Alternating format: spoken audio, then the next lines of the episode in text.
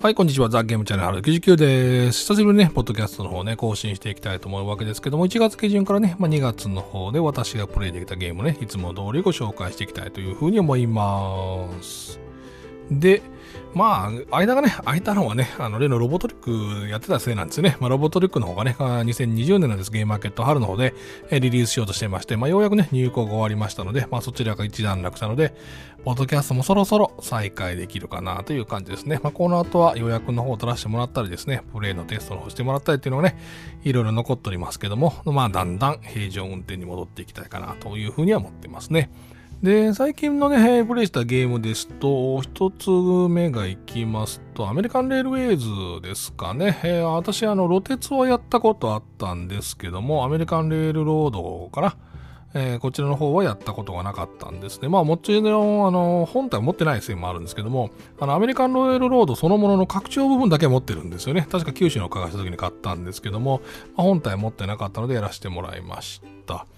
で、まあ、久しぶりにやったら、まあ、やっぱ面白いんですよね、これってね。あのー、このシリーズ自体のところは、まあ、本体の方と基本の流れは同じになっていて、自分のところで、えー、線路が3路線があるので、えー、そこのところに列車を走らせるために、まあ、線路を引いて、え列車の何、どこまでね、あの、走ることができるかっていう、いわゆるエンジンを強くしてっていうのをやっていきながら、到達距離に応じて、その時点、その時点でボーナスが入っていくということになってるんですね。なので、若プレになってるんですけど、若プレの基本のところは、まあ、線路を引くと。で線路を引くっていうのをしていくと次にはところになるとじゃあ列車を買うんですか？とかですね、えじゃあそれ以外のところですと全然関係ない工場系とかですね。いうのもあったりするので、まあ、特殊系のところを買う。あるいはワーカープレスメントを置く場所そのものを買うっていうところがあるので、まあ、この辺り組み合わせがまあ絶妙にできているっていうゲームでしたね。でこのアメリカンの方になってくると株式相場みたいなのが出てくるのでこの株がものすごい強いんですよね。あの株のところまで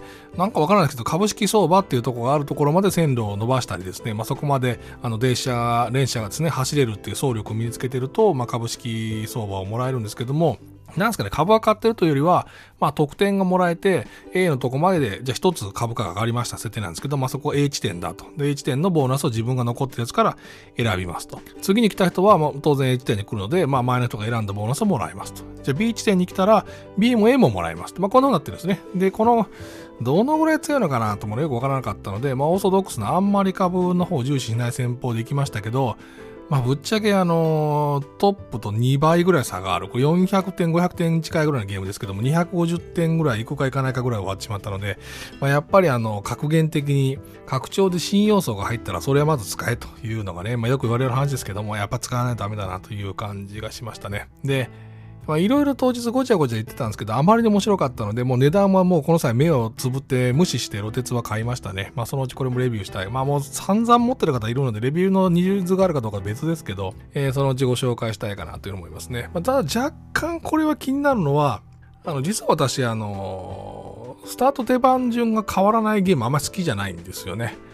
あの自動で変わってくれないゲームあまり好きではなくて、あの、スタート手番順が非常に重要なゲームたくさんあるんですよ。特にワーカープレスメントだと、その各ラウンドごとにどこから取り始めるかっていう、当然空き地が多い方が有利なゲームたくさんあるんですけども、そのスタート手番を、あの後ろの人間がわざわざ取りに行かないと変わらないっていうゲームはあんま得意じゃないんですよね。まあ、自動で変わってきて、そこのチャンスは平等にしてほしいなとか思うわけなんですけども、ロ鉄のやつはそこは結構如実なんですよね。スタートプレイヤーの人から新しいワーカーを置く場所を取る。2番目の人はお金の2金を取る。このゲームお金はワーカーの代わりもなので、お金を2金取る。3番手の人は一番線路を進める場所を取る。さあ、4番手はっていう。これが半分以上はだいたい繰り返すんですよね。前のロテツやった時も同じような感じがして、あの、ここの挽回がすごく少ないんですよね。後ろの手番の人が、どうなんだ、まあ、もちろんしかもそのワーカーを取る場所の自分だけで使えるワーカーのやつはランダムなんですけどそこのタイミングがプレイヤーコントロールできないんですよね。ほぼほぼオートマチックにみんな取っていくので、ここがなんか変わってればいいのになと思ってたところはあまり変わってなかったですね。まあ文句言ってますけど面白かったから買ったんですけど、まあもうちょっと私がやり込みが少ない、まあ数回しかやってませんがね、やり込みが少ないのかもしれませんけども、やり込んでくるとその辺変わってくるのかなと思って、まあ久々にやったら面白かったですね。まあその辺の私がもにゃもにゃ言ってるところがガラッと変わればいいのになという感じがしたので、もうちょいやり込んでみたいなと思いますね。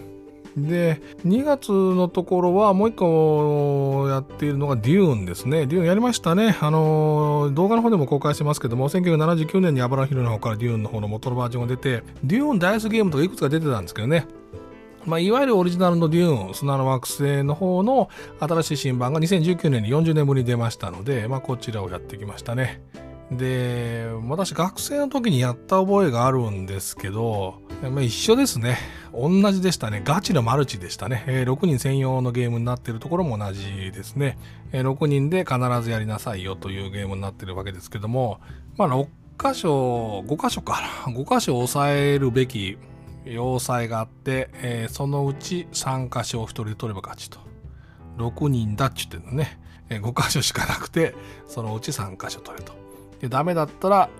1対1で同盟組めるんですね。これは前と変わってるんですけども、昔は1対2でも3人でも組めたような気がしますが、まあ、今回のバージョン少なくとも2人でしか組めないので、えー、2人で組んで4箇所取れと。無茶言うなよって感じですけども、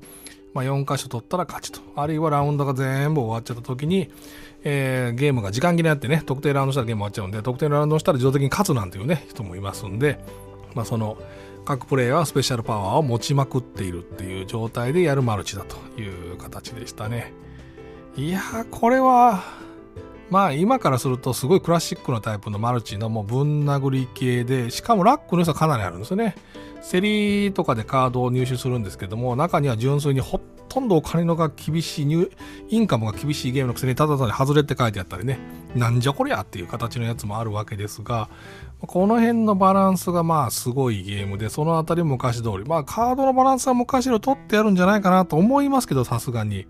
いやー、マルチでしたね。でも欲しいんですよね、私ね。いや、これやる人は選ぶと思うんですけど、もちろん。私、マルチ苦手なんですけど、いや、でも面白かったかなという感じですね。要はもう、各デューンの砂の惑星のところに、えー、要塞やなんかを取りに行きたいので、自分のユニットを配置する、あるいは移動する、ぶつかっていたら、あ戦力オイルってやつに自分の戦力ね、何ユニット積んでるかっていうのを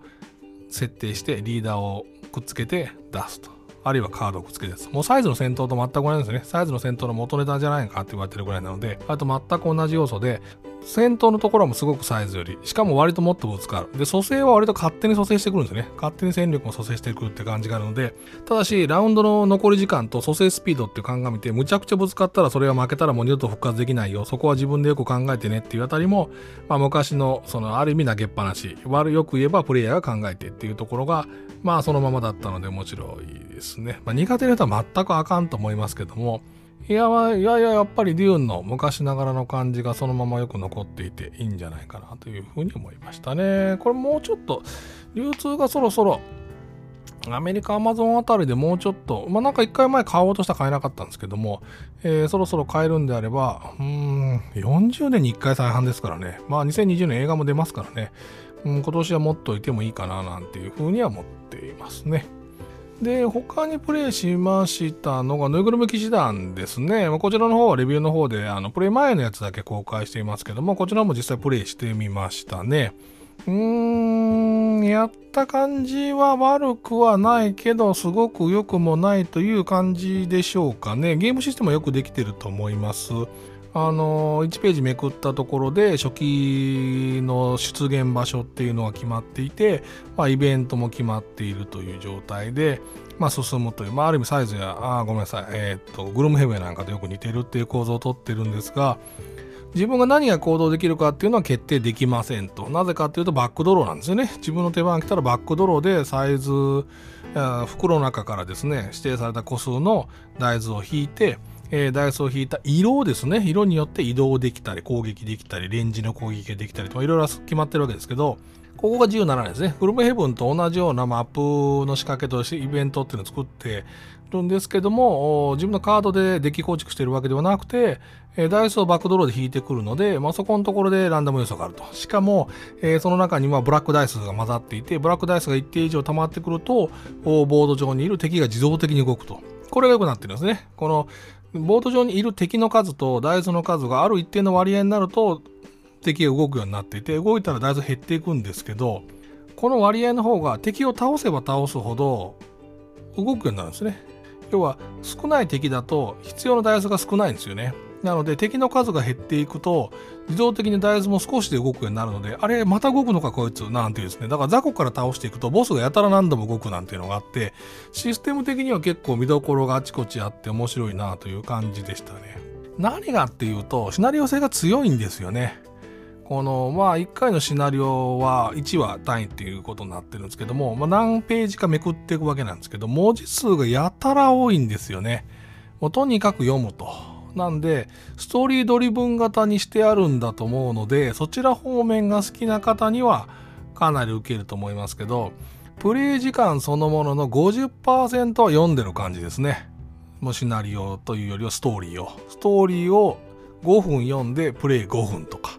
もうそんな感じに近いのかな。体感的には大体そんな感じ。2分の1は何かしらを読んでるっていう感じだったですね。私的にはもうちょっと少ない、あのー、3分の1ぐらいでいいかなという感じなんですけど、非常に細かいんですよね。割とあのストーリー描写が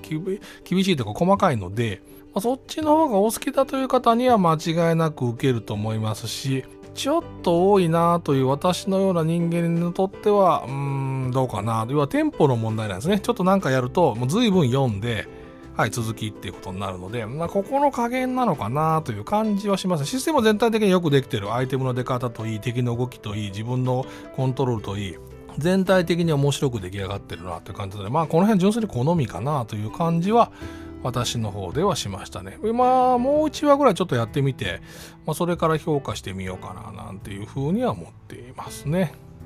で、他の方だと、久しぶりにやったのだと、ライン1やりましたね。1号線で行こうですね。いやー、名作ですね。相変わらずね。あのー、久しぶりにやりましたけど、この、めちゃくちゃさ加減がいいですね。あの、ライン1ってあの、線路を引く路線、路線、路面バスか？路線バス？違うな。電車だからな。路面電車なんですけど、えー、路面電車で目的地が書いてあるんですね。で、ボードの四隅のところ、四隅じゃない4辺か。4辺のところにそれぞれ1とか2とか3とか4とか書いてあって、えー、それぞれのところから、例えば1だったら1から1へつなぎなさいというのがあって、どっか2箇所必ずつながるようになってるんですけど、えー、ボードの真ん中のところに、あの A だの B だの C だのって書いてあって、経由地が必ず決まってるんですね。なんで、え1から出発して私だったら E と G を経由して反対側の1につなげみたいな指示があるんですよね。なので、えー、普段はこの路線を置くフェーズっていうのがあって、まあ、線路タイルを引いていってボードに置くと。ただし、みんな同じ空間に置いてるので、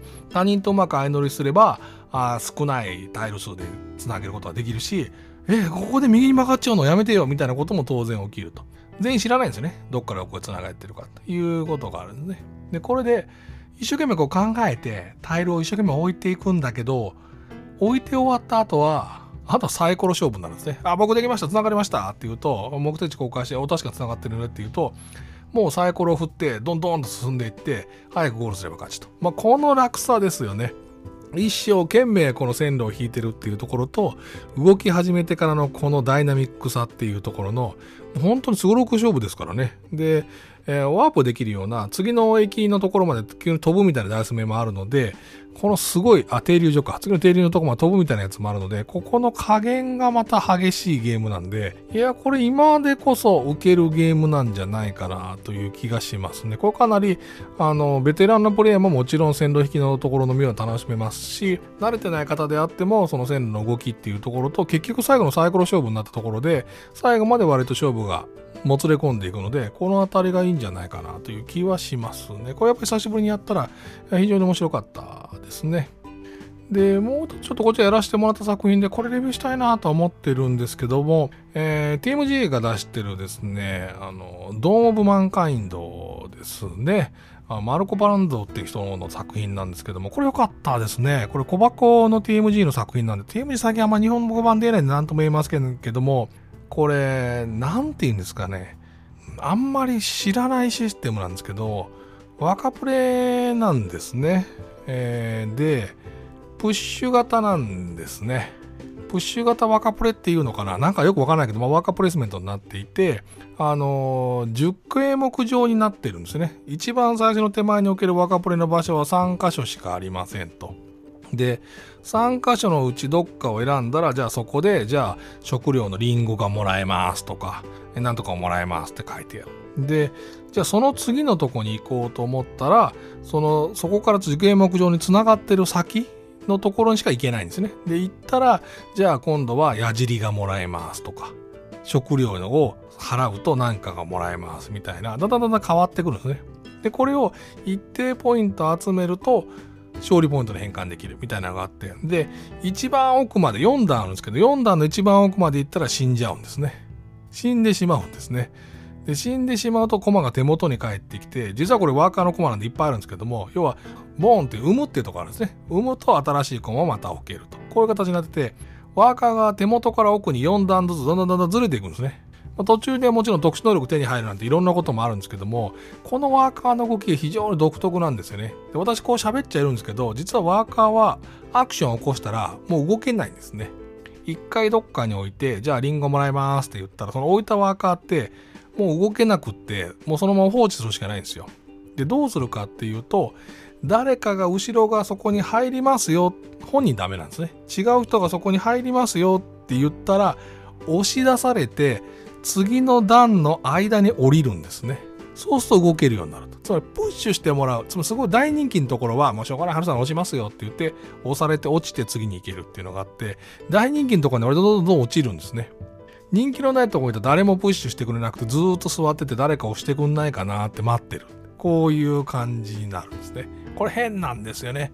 じゃあ誰も押してくれなかったらどうなのかっていうと自分の手番でパスっていうことを宣言すると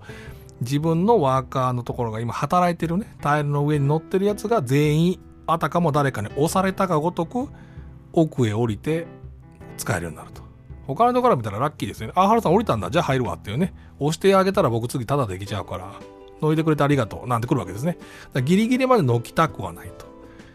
でも、さっさと奥へ奥へ行きたい。つまり手前から奥に行くに従って勝利点やなんかで変換できるようになったり、その、より多いリソースが手に入るようになったり、例えば子供を産まなきゃ避けた死んだらもうパーですからね。なんてことが起きたりっていう、この、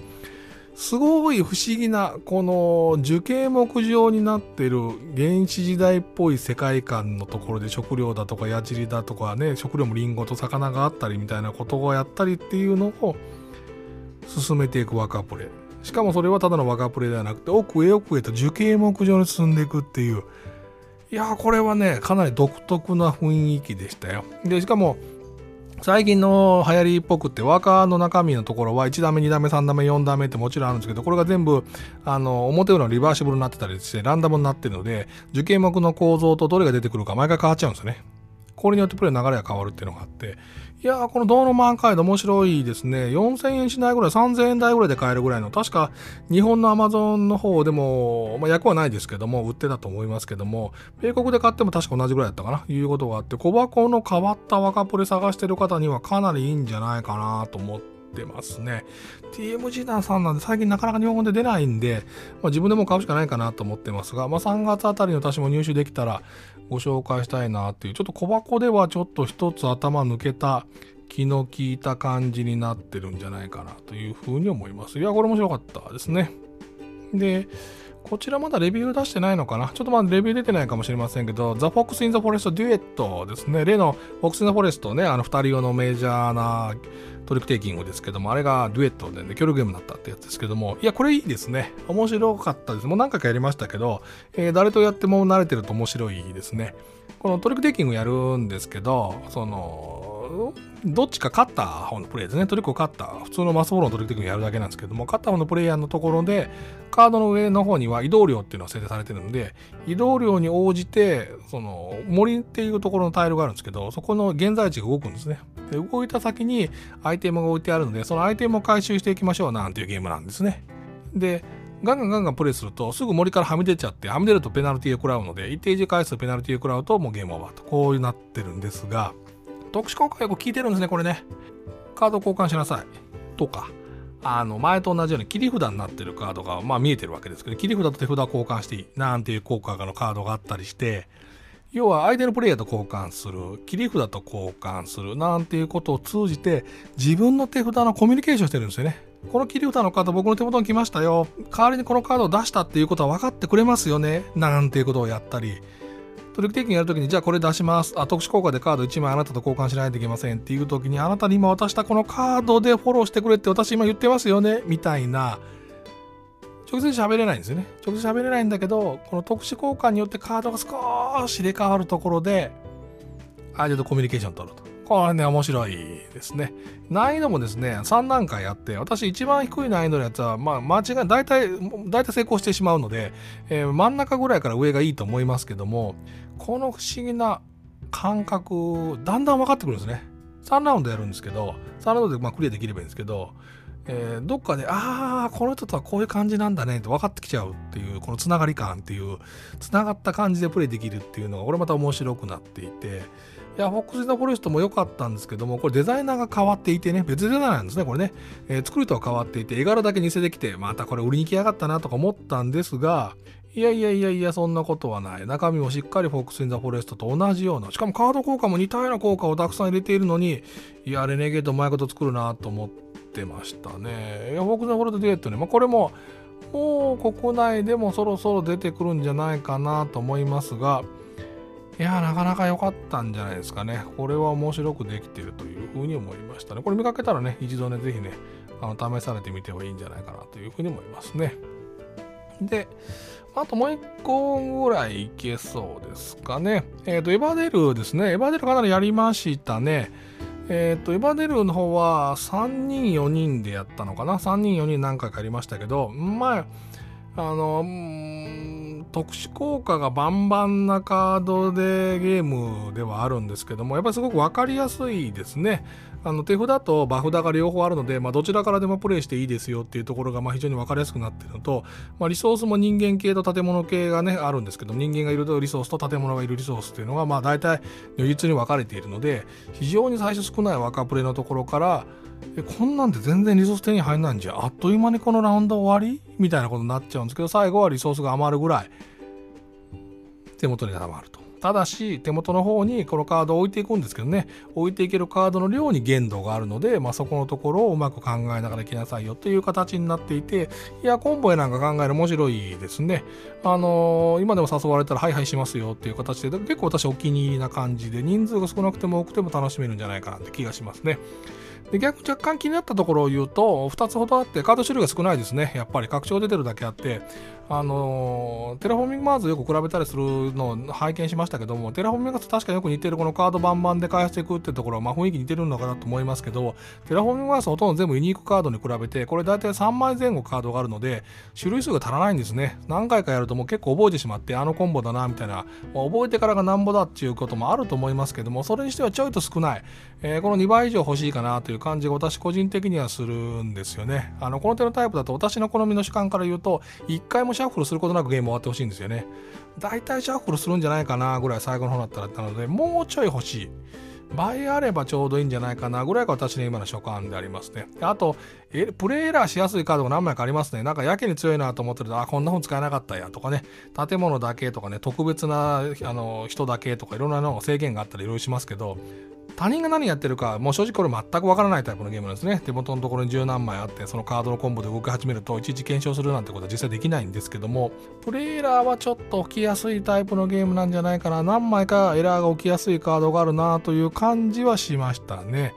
まあもういろんなところでご紹介されてるので、うちでレビューするかどうかちょっと別の問題ですけども、まあレビューするのであればその辺を中心にご紹介したいかなという思いがあるぐらい、ちょっとエラーは起きやすいカードはあるので、プレイ時にあれやけん強いぞって思ったらカードの効果は見直した方がいいゲームなんじゃないかなというふうには思いますね。まあ、最近やったところだとそんなところですかね。まあ、他にもね、あの、インザホールドマウンテンキングとかね、メカニカとかいろいろやってるんですけども、この辺は個別でまたレビューの方とかでご紹介したいかなというふうに思いますね。今月とにかくね、ロボット力やってましたんでね、そんなに実はプレイ数が多くないんですよね。えー、ようやく今普通のプレイ量に戻ってきたかななんていうところにようやく立ってるわけですけども、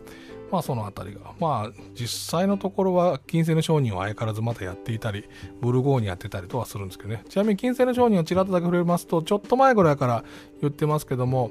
えー、もうこれも随分古いゲームですけども、最近になって去年かな？で、ジェネラルですね、昔のアバロンヒルのサポート雑誌ですけども、載っていたあクックスタートルールですね。これ、あの各星に行ったらその星の特産物は全部出るっていうのをやめて、全部一回袋の中混ぜておいて、一定数だけ出しておいて、新しい成形が出るたびにその一定数っていう母数がだんだんだんだん増えていくというルールを採用した方がいいよっていうのが書かれてたので、まあ、それでプレイしていたんですけども、まあ、こっちのやっぱりもう初プレイから20年以上経ってますけどもそっちの方が楽しいかなという気がしましたね。一番最初に行った人がそこでお得なルートを決めてしまったらぐるぐる回ってるだけで勝てるっていうのが勝てないんですね物が売ってないもんで航路が決まるだけなんで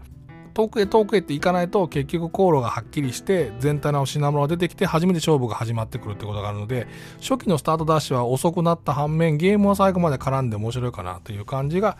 したりはしていましたね。まあ、大体そんなところですかね。この2月最近で言うと。まあこの2月から3月ぐらいになってると大阪ゲームマーケットのね、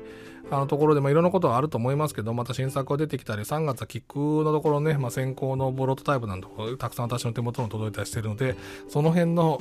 えー、新作というか、まあ、レリース前の新作ですかね、いうあたりのところも次回ではご紹介できるんじゃないかな、なんていうふうに思います。はい。というわけでですね、えー、2020年のね、まあ、1月下旬からね、2月半ばぐらいにですね、私がプレイできたね、ゲームをね、ザザーッとご紹介いたしました。えー、このね、ザーゲームギャラリーね、ポッドキャストの方ですね、あのご意見とかね、ご感想の方ですね、ツイッターのですね、ハッシュタグ、シャープ TGG チャンネルですね、TGG はアルファベット、チャンネルはカタカナの方でぜひお寄せください。またはですね、YouTube のね、TG チャンネルの方にコミュニティのね、タブがありますので、そちらの方でも受け付けておりますので、ぜひよろしくお願いいたします。はい、ということでですね、次回のですね、配信でお会いできればというふうに思います。ザ・ゲーメンチャンネルのある99でした。